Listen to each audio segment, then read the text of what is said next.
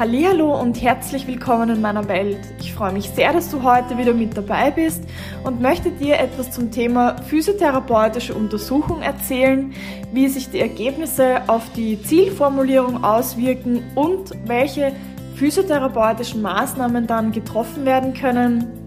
Da gebe ich dir auch einen Einblick, welche Maßnahmen gehören so zur Grundausbildung? Da ist eine große Vielfalt schon vorhanden. Und welche Techniken können Physiotherapeuten nach der Grundausbildung erlernen, um sich auf gewisse Fachbereiche oder Techniken zu spezialisieren? Und ich wünsche dir viel Spaß mit dieser Folge, freue mich auch, wenn du sie weiterempfiehlst und bis gleich.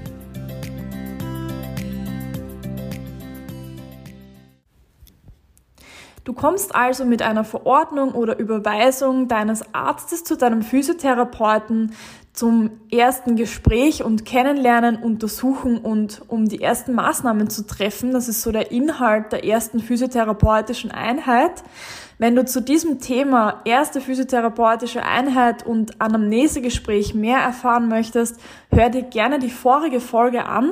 Da behandle ich das Thema ganz intensiv und erkläre auch, warum schon im Anamnesegespräch so wichtige Informationen enthalten sind, dass sie auch einen Wegweiser geben, wohin geht die Untersuchung und welche Ziele werden hier so formuliert und was ist notwendig an Maßnahmen, die man ergreifen muss, um das Ziel auch zu erreichen. Auf deiner Verordnung stehen personenbezogene Daten, deine persönlichen, das Geburtsdatum, die Sozialversicherungsnummer, aber auch die Diagnose und die Dauer und Art der Behandlung. Auf manchen Verordnungen steht immer noch Heilgymnastik und Heilmassage.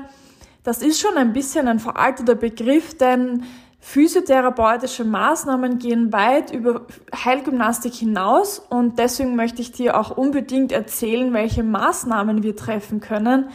Denn ich habe hier immer noch den Eindruck, dass es ganz viele Menschen gibt, die Physiotherapie als reine Gymnastik betrachten. Und je mehr Menschen darüber Bescheid wissen, welche Maßnahmen wir ergreifen können und in welchen Fachbereichen wir unterstützen können, also bei welchen Beschwerdebildern, umso schöner ist es und umso besser können Physiotherapeuten auch helfen.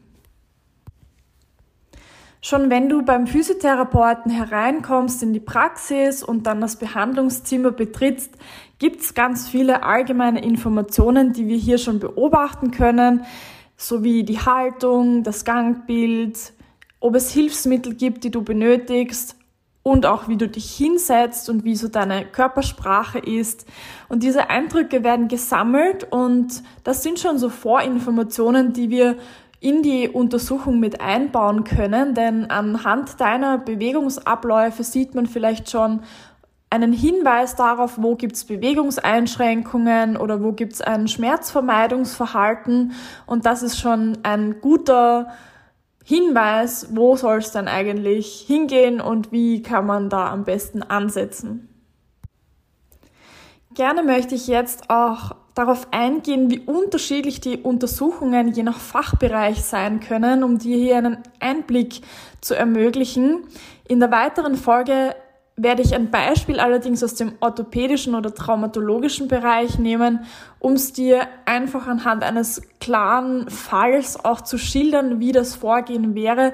Ich glaube, da kann man sich einfach besser vorstellen, wie das abläuft. Und jetzt erzähle ich dir eine kurze Zusammenfassung an Fachbereichen und an Möglichkeiten der Untersuchungen.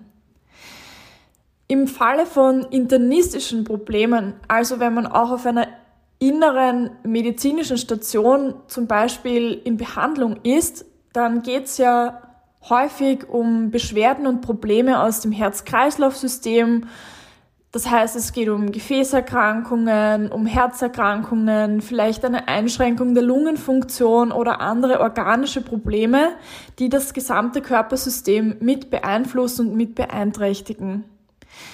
Häufig sind davon eher ältere Personen betroffen, aber natürlich nicht nur, denn Herzfehler oder Lungenerkrankungen können auch schon die ganz kleinen oder auch jüngere Menschen betreffen und deswegen ist hier auch häufig eine Unterscheidung dann noch in die Pädiatrie, in die allgemeine innere Medizin und in die Geriatrie. Die Pädiatrie ist die Gesundheitsforschung und Lehre der Kinder und auch Jugendlichen und die Geriatrie betrifft dann vor allem die älter werdenden Patienten. Und hier gibt es unterschiedliche Werkzeuge und Untersuchungstechniken, die angewandt werden. Es gibt spezifische Lungenuntersuchungen, da gibt es meistens dann Therapeuten, die wirklich ganz, ganz spezialisiert sind auf diese Erkrankungen, auf Atemphysiotherapie.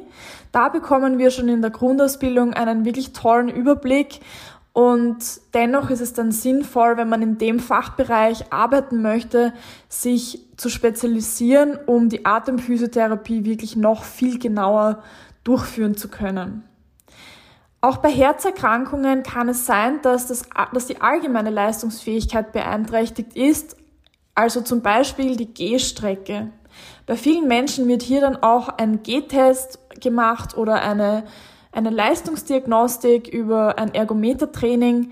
Da gibt's die Zusammenarbeit zwischen den Ärzten und auch Sportmedizinern, die ganz entscheidend ist auch für den Aufbau der Behandlungen, der Maßnahmen, die gesetzt werden und inwieweit Training möglich und auch notwendig ist und welche Belastungskriterien man beachten muss, um zum Beispiel eben das Herz nicht zu überlasten. In der Geriatrie gibt es aber auch häufig Untersuchungen, die die alltäglichen Tätigkeiten des Lebens beobachten, beschreiben und analysieren.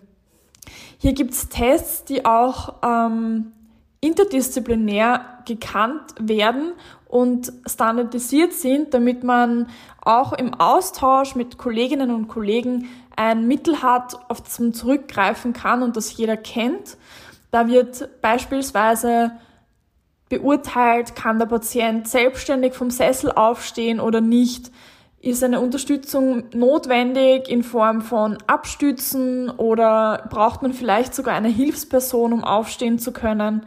Dann gibt's die Möglichkeit auch, das Herauskommen aus der Badewanne sich anzuschauen und ganz viele andere alltägliche Dinge. Und hier ist eine Zusammenarbeit mit Ergotherapeuten und Therapeutinnen ganz wichtig, denn die behandeln auch sehr stark die alltäglichen Dinge des Lebens.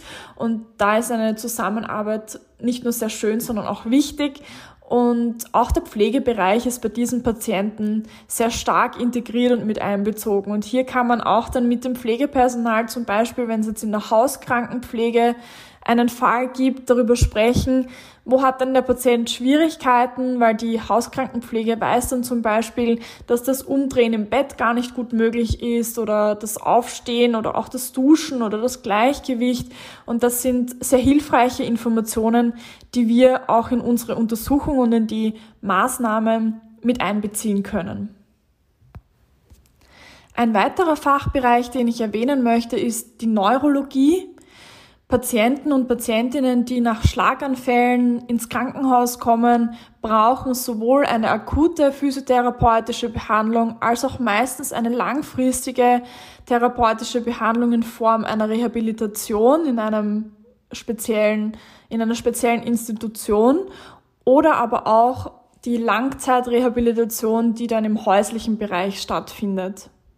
Die Neurologie bietet ganz viele verschiedene Untersuchungsmethoden, weil ja auch sehr viele verschiedene Strukturen betroffen sein können. Das heißt, es ist ja nicht nur ein Gelenk, sondern oft eine ganze Körperhälfte oder die Motorik, die Feinmotorik, die Sensibilität, die Ansteuerung von Muskulatur und auch die Beweglichkeit betroffen. Und deswegen ist hier das Spektrum an Untersuchungen viel größer, als wenn man jetzt zum Beispiel eine gelenkspezifische Untersuchung bei Knieschmerzen macht.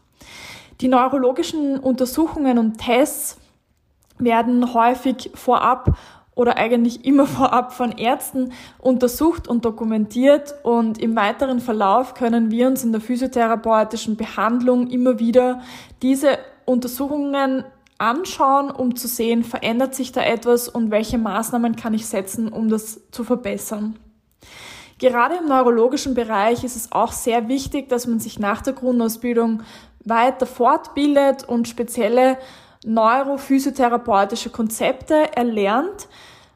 In vielen Fällen ist es von den Krankenkassen auch so gewünscht und man bekommt dann auch von spezialisierten Therapeuten mehr rückerstattet als von Therapeuten, die vielleicht in dem Bereich einfach bei der Grundausbildung geblieben sind. Aber das sind auch die wenigsten Physiotherapeuten, denn wir sind eine Berufsgruppe, die sehr viele Ausbildungen macht. Das haben schon viele Menschen bemerkt auch und es ist auch eine Weiterbildungspflicht vorhanden, die aber meistens ohnehin überschritten wird, weil es so viel Spaß macht und so viele interessante Dinge gibt, die man immer und immer wieder dazulernen kann. Es gibt auch andere Fachbereiche, wo es spezielle Untersuchungsmethoden braucht und auch gibt. Und das ist zum Beispiel die Gynäkologie, die Urologie, aber auch die Sportmedizin, denn hier sind einfach ganz andere Tests gefragt, um das Krankheitsbild oder das Beschwerdebild zu erfassen und auch den Patienten dann wieder auf Leistungssport hinzutrainieren und vorzubereiten. Und in der heutigen Folge erzähle ich dir ein Beispiel aus der Orthopädie und Traumatologie. Ich möchte gern über Knieschmerzen sprechen und wie ein Knieschmerz zum Beispiel untersucht wird. Auf der Verordnung steht ganz häufig eine Diagnose, die aber in vielen Fällen eine Beschreibung des Beschwerdebilds ist. Als Beispiel kennen vielleicht viele Lumbalgie. Lumbalgie ist ein Sammelbegriff für Beschwerden und Schmerzen im Bereich des unteren Rückens oder Zervikalsyndrom. Das heißt, es gibt hier ein Beschwerdebild, das den Nacken und die Halswirbelsäule betrifft. Und deswegen ist es so wichtig für uns, um die Behandlung planen zu können und die Ziele zu erreichen, eine genaue Untersuchung vorzunehmen. Im Falle des Knieschmerzes ist die Untersuchung recht klar aufgebaut. Es gibt immer eine Basisuntersuchung, je nachdem, welchen Körperabschnitt das Beschwerdebild betrifft und auch welche benachbarten Regionen mit beeinträchtigt sein können. Im Fall des Knieschmerzes kann es zum Beispiel auch sein, dass das Sprunggelenk untersucht werden muss oder das Hüftgelenk beziehungsweise sogar der untere Rücken die Beinachse, also wie der Fuß und das ganze Bein miteinander agiert beim Gehen oder bei anderen Belastungen, ist sehr relevant, um das Knie dann auch zu entlasten oder um hier ähm, Bewegungsstörungen oder Beschwerden wirklich genau erfassen zu können und die Ursache zu finden.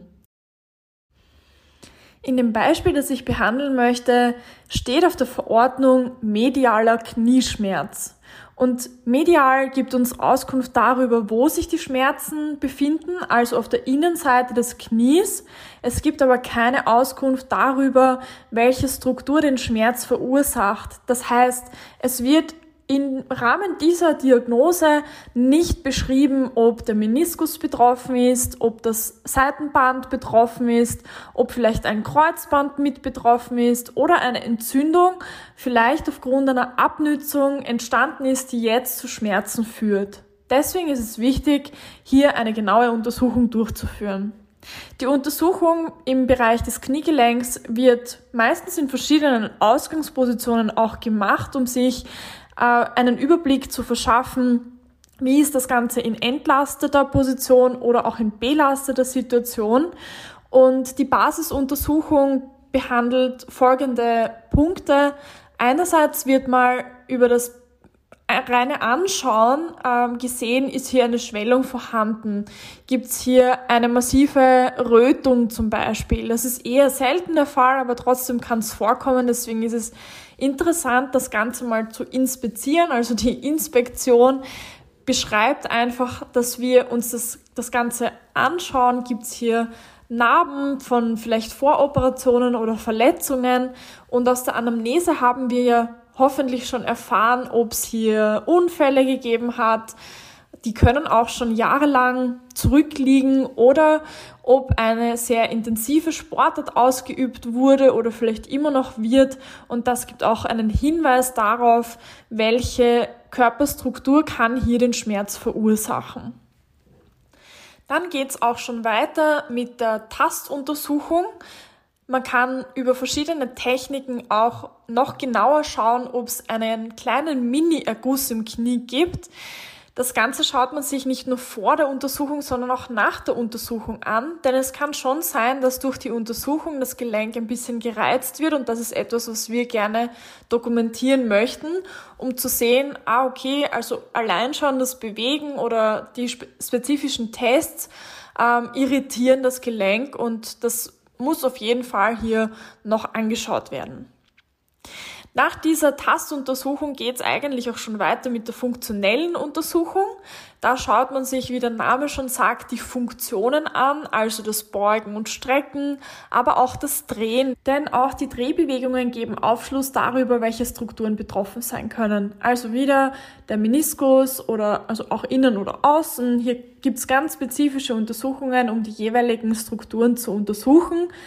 Dann wird auch die Stabilität der Seitenbänder überprüft in verschiedenen Ausgangspositionen, weil sie auch verschiedene ähm, Bereiche stabilisieren.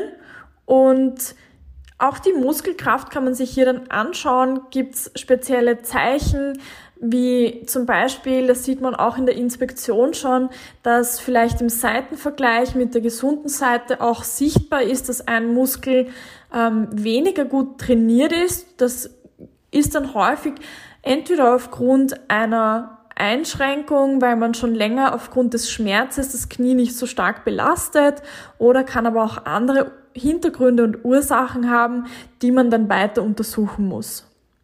Neurologische Tests sind im Falle von Knieschmerzen selten notwendig, wenn doch herauskommen sollte, dass hier die Muskelkraft so beeinträchtigt ist, dass ein Muskel gar nicht angesteuert werden kann, dann ist es wichtig, nochmal Rücksprache mit dem Arzt zu halten und das Gesamtbild noch einmal mittels anderer Untersuchungen zu überprüfen. Und wenn diese allgemeinen Tests gut dokumentiert, erfasst wurden, dann gibt es auch noch spezifische Untersuchungen, wenn hier jetzt zum Beispiel keine Aussage getroffen werden kann, was jetzt genau das Problem ist, dann werden noch ganz, ganz spezielle Techniken angewandt, um die Struktur nochmal zu provozieren im Prinzip, um herauszufinden, wo kommt denn der Schmerz her.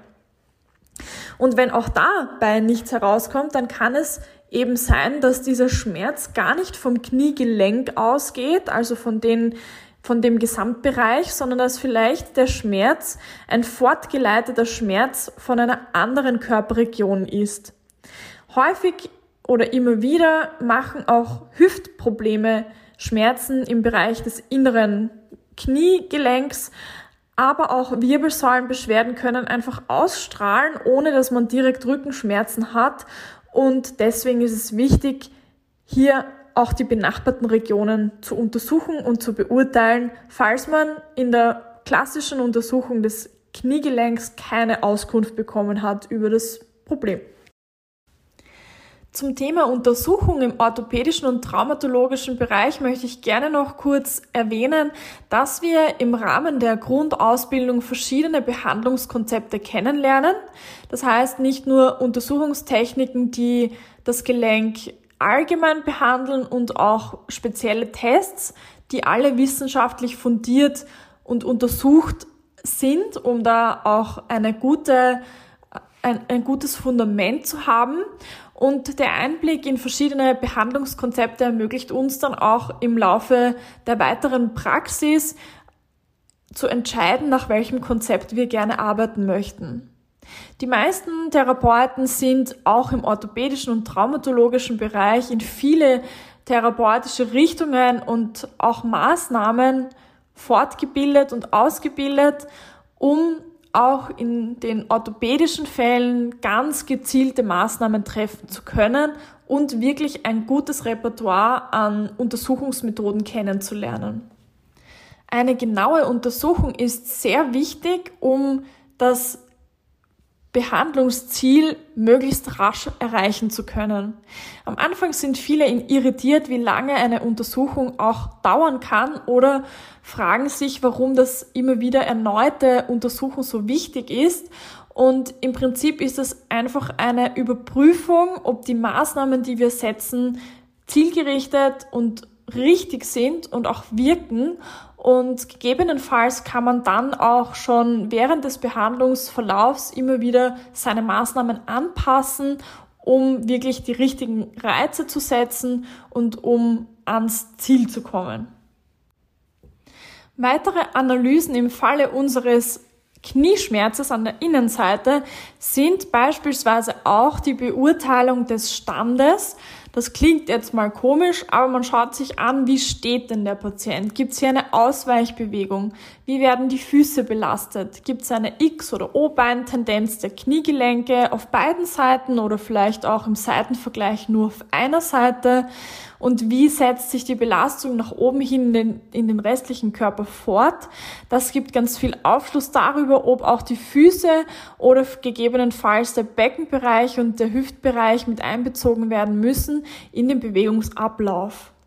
Des Weiteren wird auch das Gangbild analysiert, ist im Falle von Beschwerden im Bereich der Beine natürlich besonders wichtig, aber wird auch oft angewandt, wenn es um Rückenschmerzen geht, denn auch hier erkennt man häufig schon, dass die Belastung eher einseitig ist oder dass spezielle Bewegungen gar nicht mehr durchgeführt werden. Und so gibt's ganz spezifische Untersuchungsmethoden, um auch das Gangbild zu beurteilen. Die Möglichkeit in Rehabilitationsinstituten ist häufig so, dass das Ganze auch mittels ähm, elektrischer und elektronischer, medizintechnischer Funktionen getestet werden kann. Das bedeutet, dass zum Beispiel Reflektoren auch am Sprunggelenk, am Knie und auch im Beckenbereich angebracht werden und das Ganze dann hier nicht nur analysiert, sondern auch erfasst wird und man vielleicht auch noch genauere Informationen über das Gangbild bekommt. Im Falle von Beschwerden vermehrt im Belastungsbereich, also nicht kein Ruheschmerz und kein Schmerz bei den alltäglichen Bewegungen, ist es sinnvoll, sich auch spezielle Bewegungen anzuschauen, diese zu analysieren und dann herauszufinden, warum in diesen Belastungssituationen Schmerz entsteht. Ganz viele Menschen haben zum Beispiel keine Probleme beim Gehen, wenn es ein ebener Untergrund ist und schildern Schmerzen beim Bergabgehen. Das sind auch ganz wichtige Informationen für uns, die wiederum einen Hinweis darauf geben, was wird untersucht, welche Struktur kann betroffen sein und wie kann man dem Ganzen entgegenwirken und welche Maßnahmen sind zu setzen.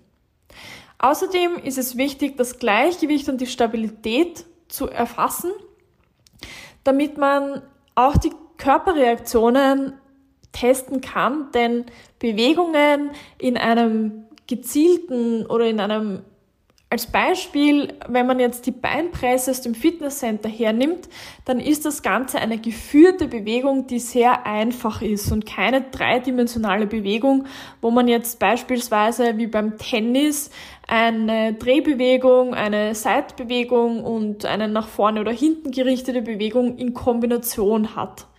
Deswegen ist es wichtig, auch verschiedene Untersuchungen betreffend der Bewegung zu, zu analysieren um dann die Maßnahmen hier ausrichten zu können. Sollten die Beschwerden im Bereich des Kniegelenks vorwiegend in Zusammenhang stehen mit Fußfehlstellungen, gibt es hier eine spezielle Möglichkeit, das ist die Podologie, also nicht nur die Untersuchung im podologischen Bereich, sondern auch eine Einlagenversorgung. Das sind spezielle Ausbildungen, die eben hier auch gemacht werden können. Und da ist es hilfreich und sinnvoll, eine Fuß- und Ganganalyse zu machen bei spezialisierten Physiotherapeuten. Nun möchte ich ein paar physiotherapeutische Maßnahmen in Verbindung mit den Zielen erwähnen, die im Falle eines Knieschmerzes auf der Innenseite relevant sein können. Eine grobe Einteilung in passive, aktive und kombinierte Maßnahmen erscheint mir hier sinnvoll, um dem Ganzen ein bisschen Struktur zu verleihen.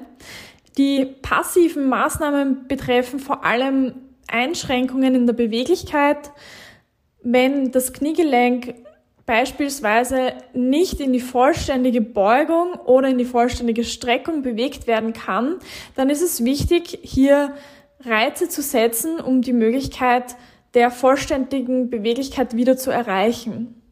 Es gibt verschiedene Gründe für Bewegungseinschränkungen im Kniegelenk. Zum Beispiel kann es sein, dass die Menisci, wir haben ja zwei mal einen Meniskus, einmal innen, einmal außen, dass die nicht gut in der Bewegung mitgleiten und somit eine Blockade in der Bewegung darstellen. Dann ist es wichtig, Mobilisationstechniken für den Meniskus anzuwenden. Es kann aber auch sein, dass aufgrund einer Arthrose, also einer Abnützung, eine Kapselverdickung oder aufgrund dieser immer wieder entzündlichen Prozesse die Bewegung einfach gar nicht mehr durchgeführt wurde und sich deswegen mit der Zeit eingeschränkt hat, weil sich das Gewebe verändert hat. Hier ist es häufig wichtig, Weichteiltechniken zu machen, sprich die verschiedenen Strukturen manuell, also mit der Hand auch zu behandeln und zu bearbeiten, damit das Gewebe dort wieder besser durchblutet wird und strukturelle Einschränkungen sich wieder auflösen können. Und dann wird das Gelenk in diesem Bereich bewegt. Und hier kommt auch oft dann eine Kombinationstechnik äh, in Frage. Man versucht nämlich nach der passiv erfolgten Mobilisation den Patienten anzuleiten, die Bewegung mitzumachen. Denn wenn Bewegungseinschränkungen schon länger bestanden haben, hat häufig die Muskulatur verlernt, im maximalen Bewegungsausmaß anzuspannen.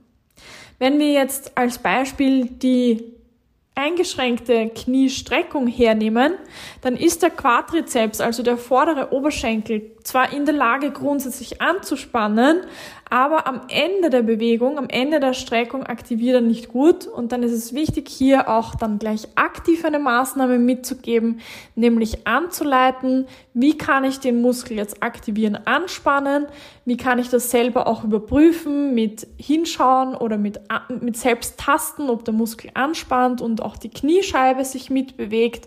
Und das wäre so ein Beispiel für eine Maßnahme im wo man das Ziel im Auge hat. Das Ziel ist maximale Beweglichkeit in dem Fall und ich habe verschiedene Maßnahmen, die ich treffen kann, um das Ziel zu erreichen. Angenommen, es gibt eine massive Schwellung im Gelenk, die auch schmerzhaft ist und die Beweglichkeit auch beeinträchtigt, dann wäre es wichtig, eine manuelle Lymphdrainage oder andere Techniken anzuwenden, um die Schwellung abzutransportieren oder dem Körper dabei zu helfen, genauer gesagt.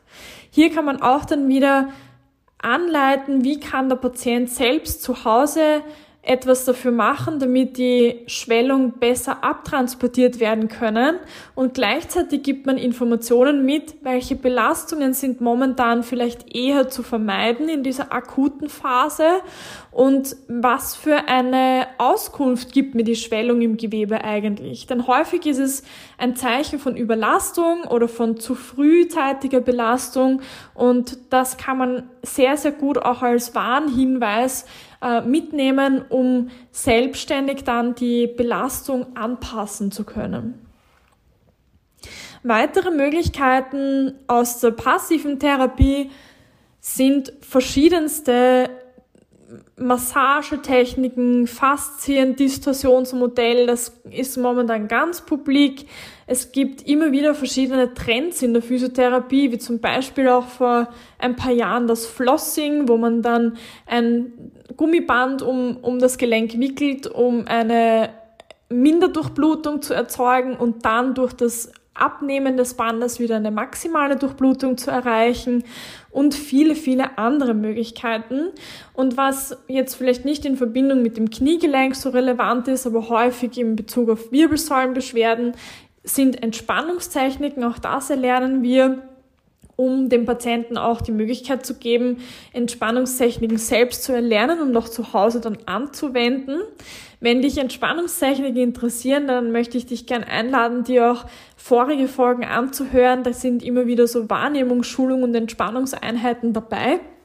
Und wenn es um andere Fachbereiche geht, wie beispielsweise chronischen Beckenschmerz, aber auch Verletzungen nach Geburten bei Frauen oder Beschwerden im Genitalbereich, dann kann es sinnvoll sein, hier vaginale und rektale Methoden zu ergreifen. Und auch das ist durch zusätzliche Ausbildungen ähm, sichergestellt, dass man da gut einfach arbeiten kann. Deswegen sind das spezielle Ausbildungen, die jetzt nicht jeder Physiotherapeut anwendet. Und wenn man das benötigt, macht es auch Sinn, die jeweiligen Therapeuten, die man sich vielleicht auch selbst im Internet gesucht hat, wirklich zu kontaktieren und anzufragen, ob diese Techniken und Maßnahmen auch ergriffen werden können oder ob man eine Weiterempfehlung geben kann. Wenn das Gelenk dann gut aktiv und passiv beweglich ist in alle Richtungen, die man so erreichen möchte und erreicht hat, dann sind aktive Techniken besonders wichtig. Dazu zählen beispielsweise Gangschulung, aber auch Trainingstherapie. Es gibt auch die medizinische Trainingstherapie, die dann häufig in Rehabilitationsinstituten angeboten wird. Auch in Rehabilitationseinrichtungen angeboten wird häufig Unterwassergymnastik, wo man das Gelenk bewegen kann in einem Bereich, wo die Schwerkraft einfach nicht darauf einwirkt. Das ist gerade nach Operationen sehr hilfreich. Wenn man jetzt zum Beispiel an eine, an eine Knieprothesenoperation denkt, dann ist es oft sehr angenehm, das Gelenk einmal bewegen zu können, ohne die Schwerkraft als Belastung mit darauf einwirken zu lassen. Und zum Krafttraining gibt's auch ähm, verschiedenste Möglichkeiten und Konzepte, die ich jetzt gar nicht alle aufzählen kann. Gleichgewichtstraining ist auch ganz, ganz wichtig, weil das auch die Koordination zwischen den verschiedenen Muskelgruppen stärkt und verbessert.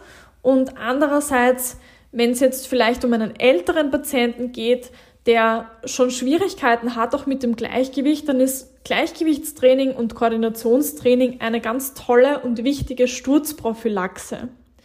Je besser der Körper nämlich auf ein Stolpern oder auf ein vielleicht gestoßen werden oder so reagieren kann, umso geringer ist das Risiko eines Sturzes, weil man gelernt hat, auch auf diese Anforderungen zu reagieren und gut aktiv dann sich auffangen kann.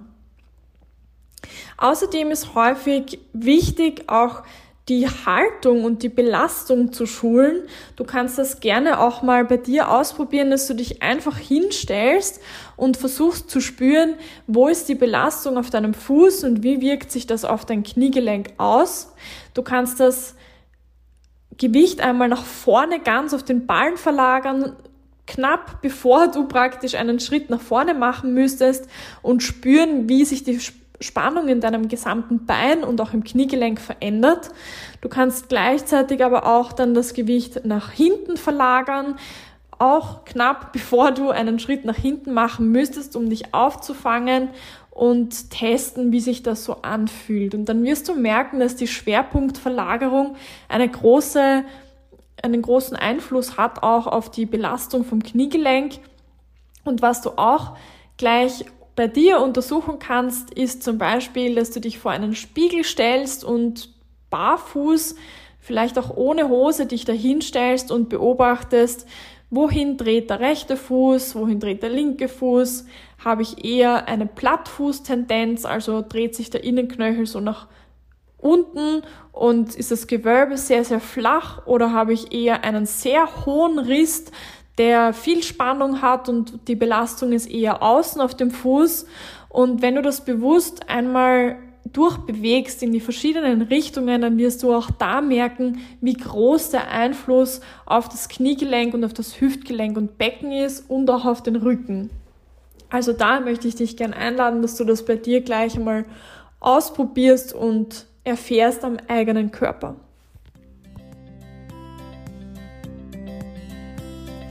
Ja, ich hoffe, ich habe dir einen guten Einblick in die Untersuchungsmethoden und auch in die verschiedenen Möglichkeiten an Maßnahmen geben können. Solltest du noch Fragen haben zu diesem Thema oder auch Wünsche und Anregungen für weitere Podcast-Folgen oder auch Videos, dann schreib mir sehr gerne unter office.katharinadine.at. Ich freue mich sehr über Wünsche und Anregungen Ansonsten wünsche ich dir einen schönen Tag oder auch Abend, je nachdem, wann du dir das anhörst und freue mich auf das nächste Mal. Alles Liebe und bis bald.